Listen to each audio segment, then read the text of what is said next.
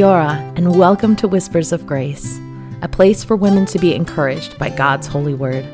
I'm your host, Julie Colbeth, and I am overjoyed to dig into the Bible with you today.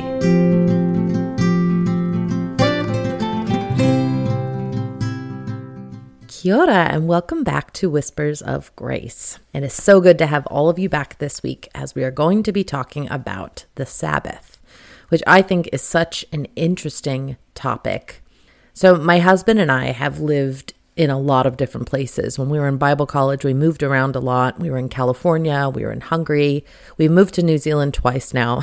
We've done a lot of moving. But there was one community that we lived in in New Jersey that had a very high percentage of Jewish Orthodox families that lived there. And we actually lived right in front of the synagogue. So we got to see the comings and goings of all of these families. And throughout the seasons of the year, we would see them celebrating all the different feast days. It was so cool in the fall when it was usually like September, October. They would celebrate the Feast of Tabernacles and they would build these little huts, sometimes on their driveway or in their backyard. You could see them covered in blue tarps. And around dinner time, they'd be eating their meals out there and the kids would be playing in the area. And it was just so cool to see all of the feast days observed and everybody are walking to synagogue on Saturdays. And it was really, really cool to be immersed in this community. Although it was also difficult because we were pretty shunned by the majority of the people that lived there. Sometimes they would cross the street and not even want to walk on the same side of the street with a woman who didn't have her head covered. So it was really interesting, but I loved watching their community and seeing how it worked.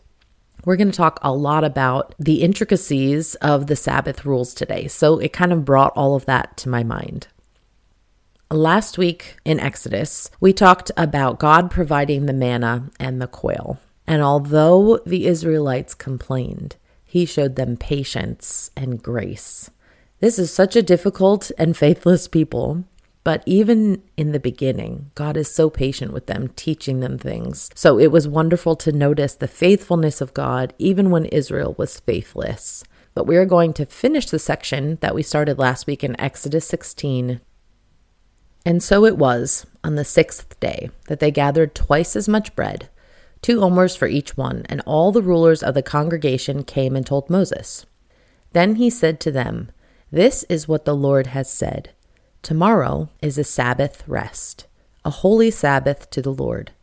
Bake what you will bake today, and boil what you will boil, and lay up for yourselves all that remains to be kept until morning.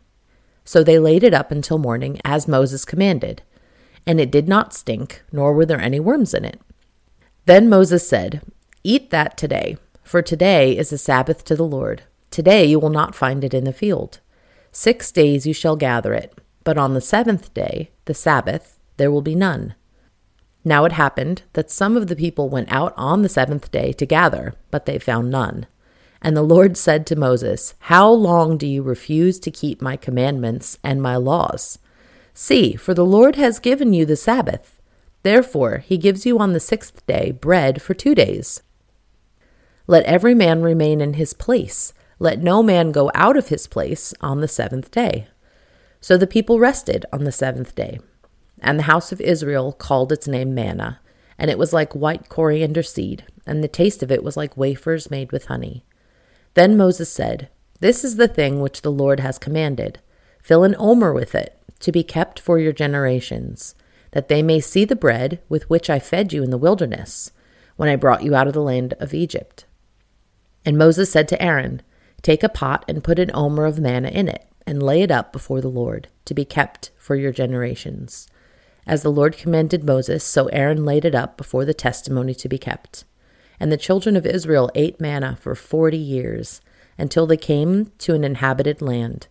They ate manna until they came to the border of the land of Canaan. So, this is our first mention of God giving the Jews the institute of Sabbath. And we're going to contextually understand what the Sabbath was for the Jewish community in the days of Moses. We're going to talk a little bit about how it changed in the days of Jesus. And then we're going to explore what Sabbath means for New Testament Christians like us now. Okay, so the Sabbath, it is initially modeled after God's rest on the seventh day of creation. As you remember, he created everything in six days, and then it says on the seventh day that he rested, that he blessed the seventh day and he sanctified it, which means that he made it holy.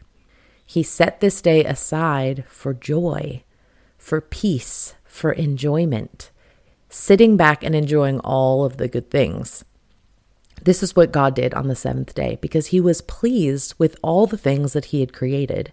So he set an entire day aside where he could just enjoy the work of his hands.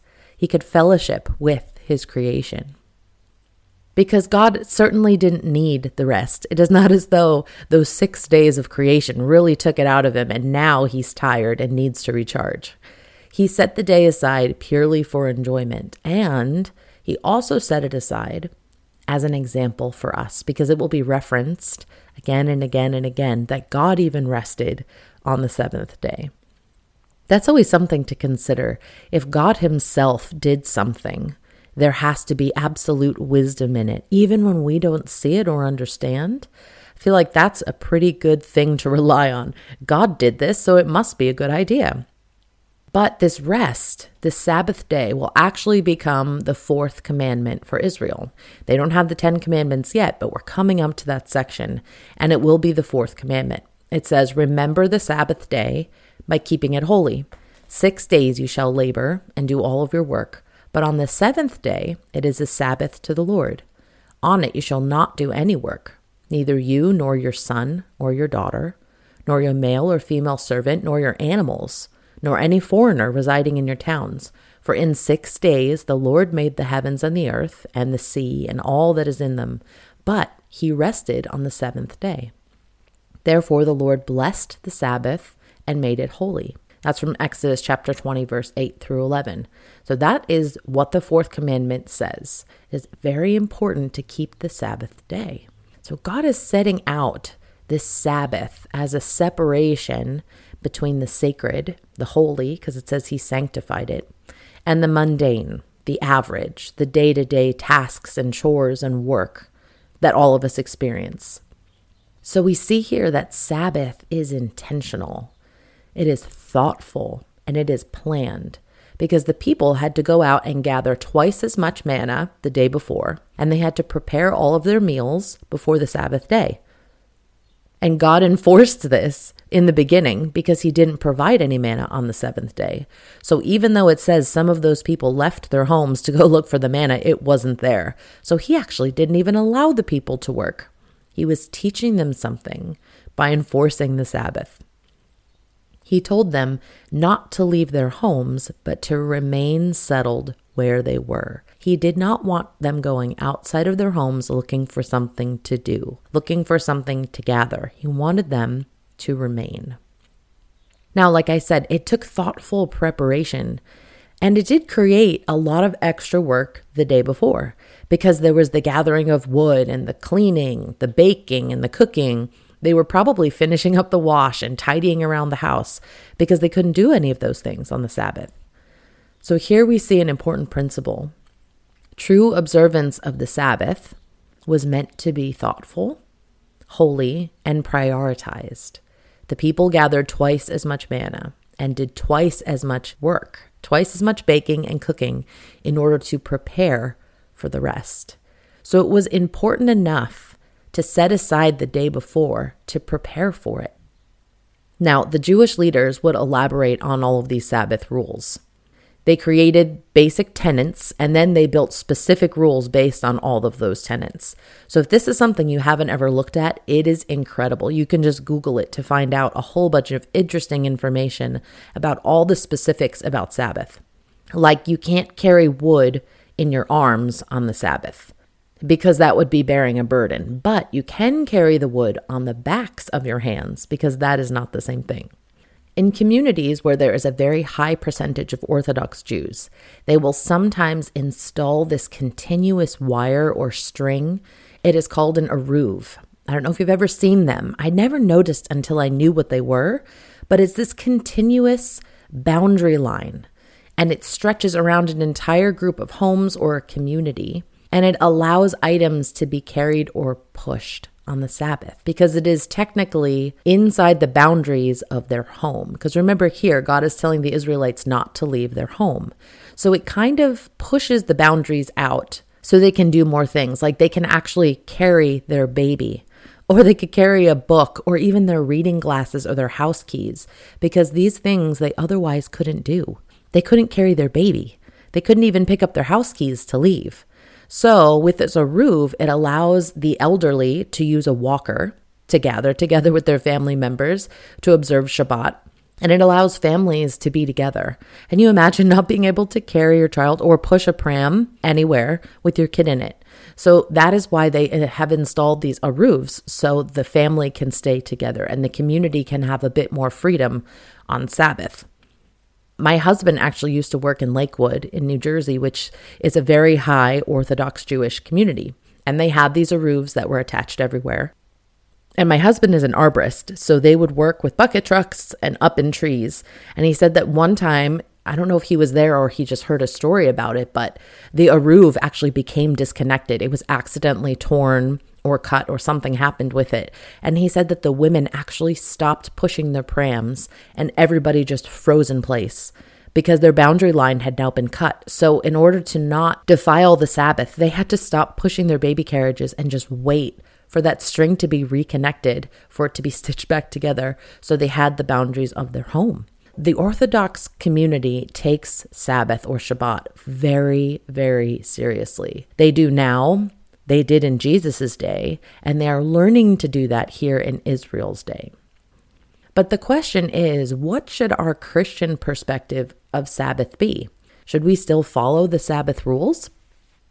because I know a lot of Christians that are torn about this. Some believe one way and some believe another. Well, as I was thinking and praying about this, I thought about the book of Hebrews because Hebrews is written to the Hebrews, to a Jewish mindset, and it is trying to help the Jewish mindset understand what the new dispensation of Christ was going to look like. So the book of Hebrews, it shows the superiority of Christ over the Jewish system because Christ, it says, is better than the angels. Christ is better than Moses. He is better than the Aaronic priesthood. Christ is better than the law. It shows over and over again how Christ is superior, how he fulfilled the Judaic system. And because he himself fulfilled and completed the law on our account, we can have freedom. Now we know that. We've been handed a better covenant through the life and sacrifice and resurrection of Jesus. But in Hebrews 4, it tells us that Jesus has become our Sabbath rest. He has completed the work of our salvation, and we can enter into his eternal rest because of his work. Now, like I said before, in the days of Jesus, there were 39 types of work that were prohibited. Again, you can look them all up, but it included things like no carrying of any burden, like I said about the wood before, no burning, so this included striking a flint or even a match today. You couldn't light a stove. You can't even throw a toothpick into the fire because it would be a violation of the Sabbath law. This includes driving because driving burns fuel in your car and there's no burning on the Sabbath. There's no sewing, no finishing of a project. So you can't finish repairs, you can't tear something including paper. So this includes toilet paper. You can't tear a piece of toilet paper. So they actually have stacks of pre cut toilet paper that are specifically to be used on the Sabbath. There's no winding of clocks. You can't blow up water balloons. It specifically says that. You can't blow up water balloons or a flotation like those water wings that you put on your kids in the pool because that would all be work. You can't write something. You can't erase something. You can't untie a knot. You can't spin or weave. There's no building. There's no buying or selling. There's no cooking, including the boiling of water. And the list goes on and on and on. There are so many things that were not allowed on the Sabbath. Now, Jesus, he specifically did good works on the Sabbath day because he was proving a point. You remember, he healed the man that had the shriveled hand on the Sabbath. And it says that the Pharisees were closely watching him to see if he would actually heal this man on the Sabbath because he wanted Israel to understand the heart of the law. Sabbath is about restoration, it's about a wholeness. And he is fulfilling that type of rest. Jesus was showing that this man with the withered hand needs restoration. He needs wholeness. He needs to enter into a rest. And God was providing that for him. In Mark 2:23 we read, "One Sabbath Jesus was going through the grain fields, and his disciples walked along. They began to pick some heads of grain. And the Pharisees said to him, Look, why are they doing what is unlawful on the Sabbath? And he answered, Have you never read what David did when he and his companions were hungry and in need? In the days of Abiathar, the high priest, he entered the house of God and ate the consecrated bread, which is lawful for only priests to eat. And he also gave some to his companions. And then he said to them, The Sabbath was made for man, not man for the Sabbath. So the Son of Man is Lord even of the Sabbath. Jesus was accused of breaking the Sabbath here because his disciples were plucking those grains of wheat and they were threshing, right? They were probably rubbing them together in their hands and eating the little bits of wheat that were inside of them. And that was considered work, which was not allowed on the Sabbath. But Jesus points to the time when David was incredibly hungry and out running for his life and ate the consecrated showbread that was in the tabernacle. This was a huge deal in that time, but Jesus is pointing out that the need of men was higher than the holiness of these objects. And then he says something amazing the Sabbath was made for man, not man for the Sabbath. So the Son of Man is Lord even of the Sabbath. Again, the heart of the Sabbath is restoring what is broken and tired. We have to have faith to believe that God will complete what he has started. It says here that God created the Sabbath for man. That means that we are not supposed to be enslaved to it, but it is supposed to set us free from overworking. The law, religion, and legalism, it enslaves us, but the gospel of Jesus Christ sets us free. This is something that we've talked about over and over again on the podcast about how Jesus came to give us freedom.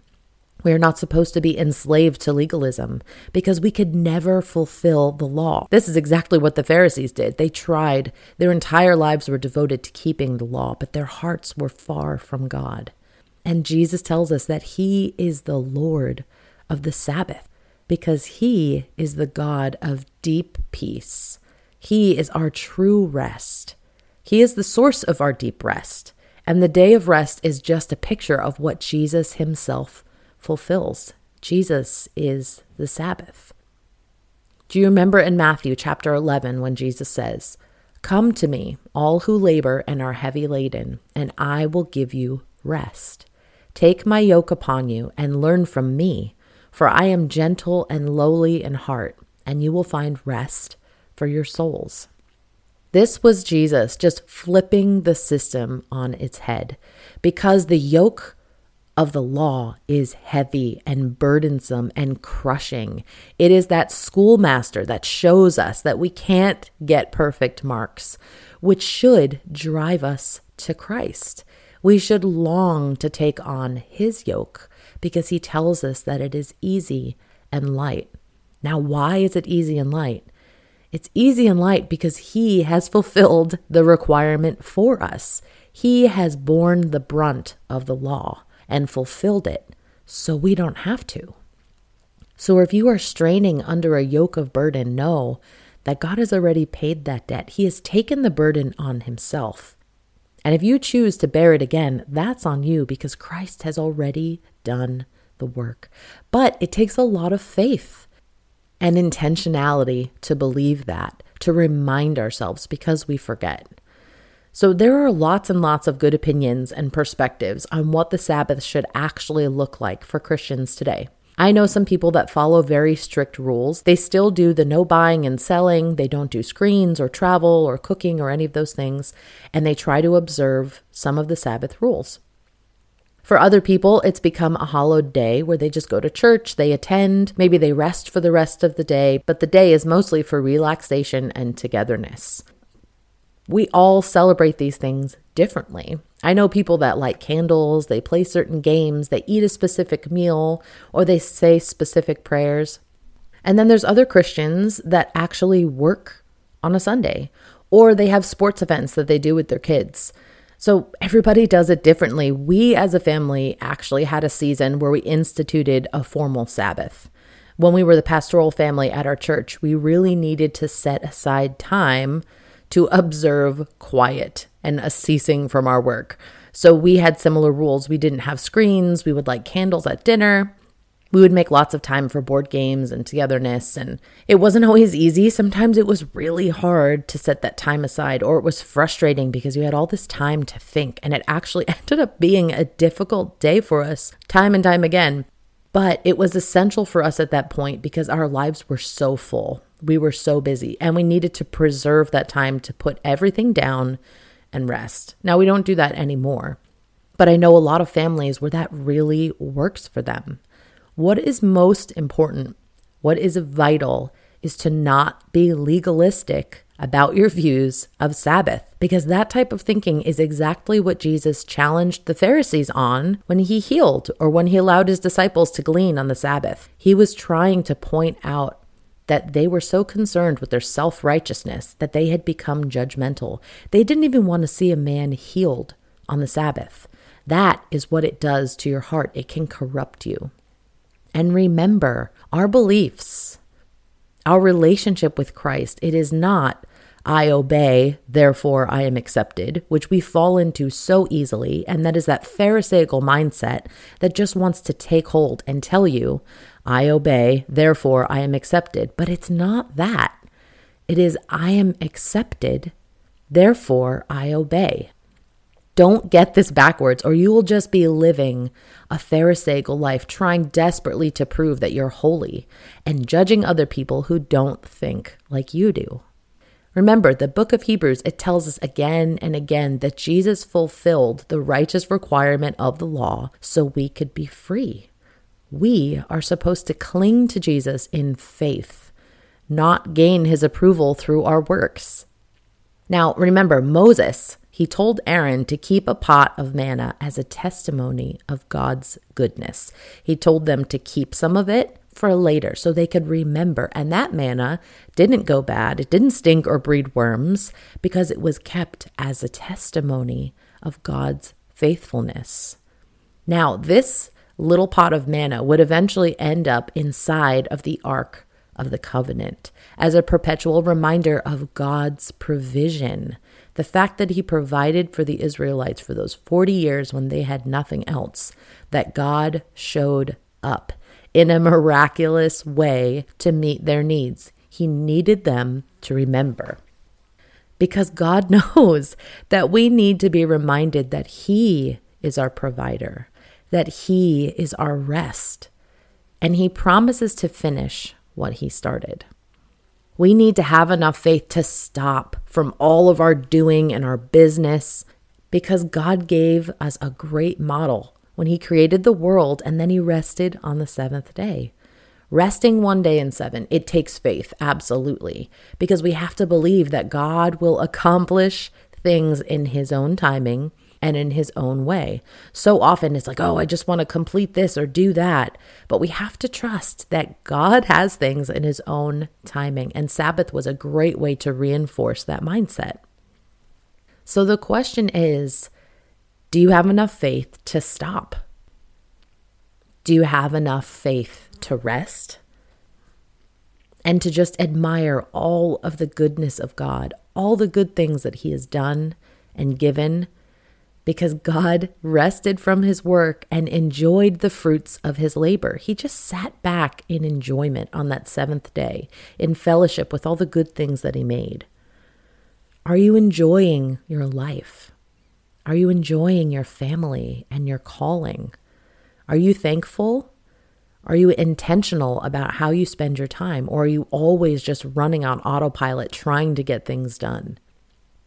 Are you working from a place of resting in God's completed work, or are you trying to work towards it? God knew that we would not take the right amount of time to rest, to be still, and to enjoy. And that is why he gave us the Sabbath. It says that the Sabbath was created for man. He knew that we needed it. To heal us of our overproducing, of our overworking, of our never ceasing hustle and grind. He knew what we needed, and that is why He gave the gift of the Sabbath. He gave them a day off. He gives us a day off. He didn't even allow them to go out and gather their food for the day.